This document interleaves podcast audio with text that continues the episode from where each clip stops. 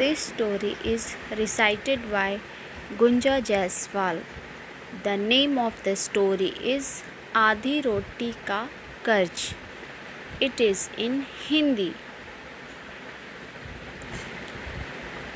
पत्नी बार बार माँ पर इल्ज़ाम लगाए जा रही थी और पति बार बार उसको अपनी हद में रहने को कह रहा था लेकिन पत्नी चुप होने का नाम ही नहीं ले रही थी वह ज़ोर ज़ोर से चीख चीख कर कह रही थी कि उसने अंगूठी टेबल पर ही रखी थी और तुम्हारे और मेरे अलावा इस कमरे में कोई नहीं आया। अंगूठी हो ना हो माँ जी ने ही उठाई है। बात जब पति के बर्दाश्त के बाहर हो गई तो उसने अपने पत्नी के गाल पर एक ज़ोरदार तमाचा दे मारा। अभी तीन महीने पहले ही तो शादी हुई थी। पत्नी से तमाचा सहन नहीं हुआ। वह घर छोड़कर जाने लगी और जाते जाते पति से एक सवाल पूछा कि तुमको अपनी माँ पर इतना विश्वास क्यों है? तब पति ने जो जवाब दिया, उस जवाब को सुनकर दरवाजे के पीछे खड़ी माँ ने सुना तो उसका मन भर आया।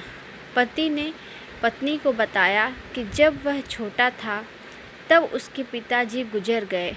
माँ मोहल्ले के घरों में झाड़ू पोछा लगाकर जो कमा पाती थी उससे एक वक्त का खाना आता था।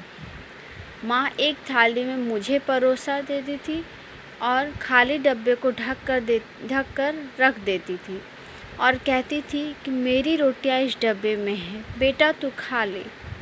मैं भी हमेशा आधी रोटी खाकर कह देता था कि माँ, मेरा पेट भर गया है और मुझे और नहीं खाना है। माँ ने मुझे मेरी जूठी आधी रोटी खाकर मुझे पाला, पोसा और बड़ा किया है। आज मैं दो रोटी कमाने लायक हो गया हूँ, लेकिन यह कैसे भूल सकता हूँ कि माँ ने उम्र के उस पड़ाव पर अपनी इच्छाओं को मारा है? वह माँ आज उम्र के इस पड़ाव पर किसी अंगूठी की भूखी होगी? यह मैं सोच भी नहीं सकता। तुम तो तीन महीने से मेरे साथ हो। मैंने तो माँ की तपस्या को पिछले पच्चीस वर्षों से देखा है। यह सुनकर माँ की आँखों से छलक उठे। आँसू, वह समझ नहीं पा रही थी कि बेटा उसकी आधी रोटी का कर्ज चुका रहा है या वह बेटे की आधी रोटी का कर्ज। Thank you for your patience listening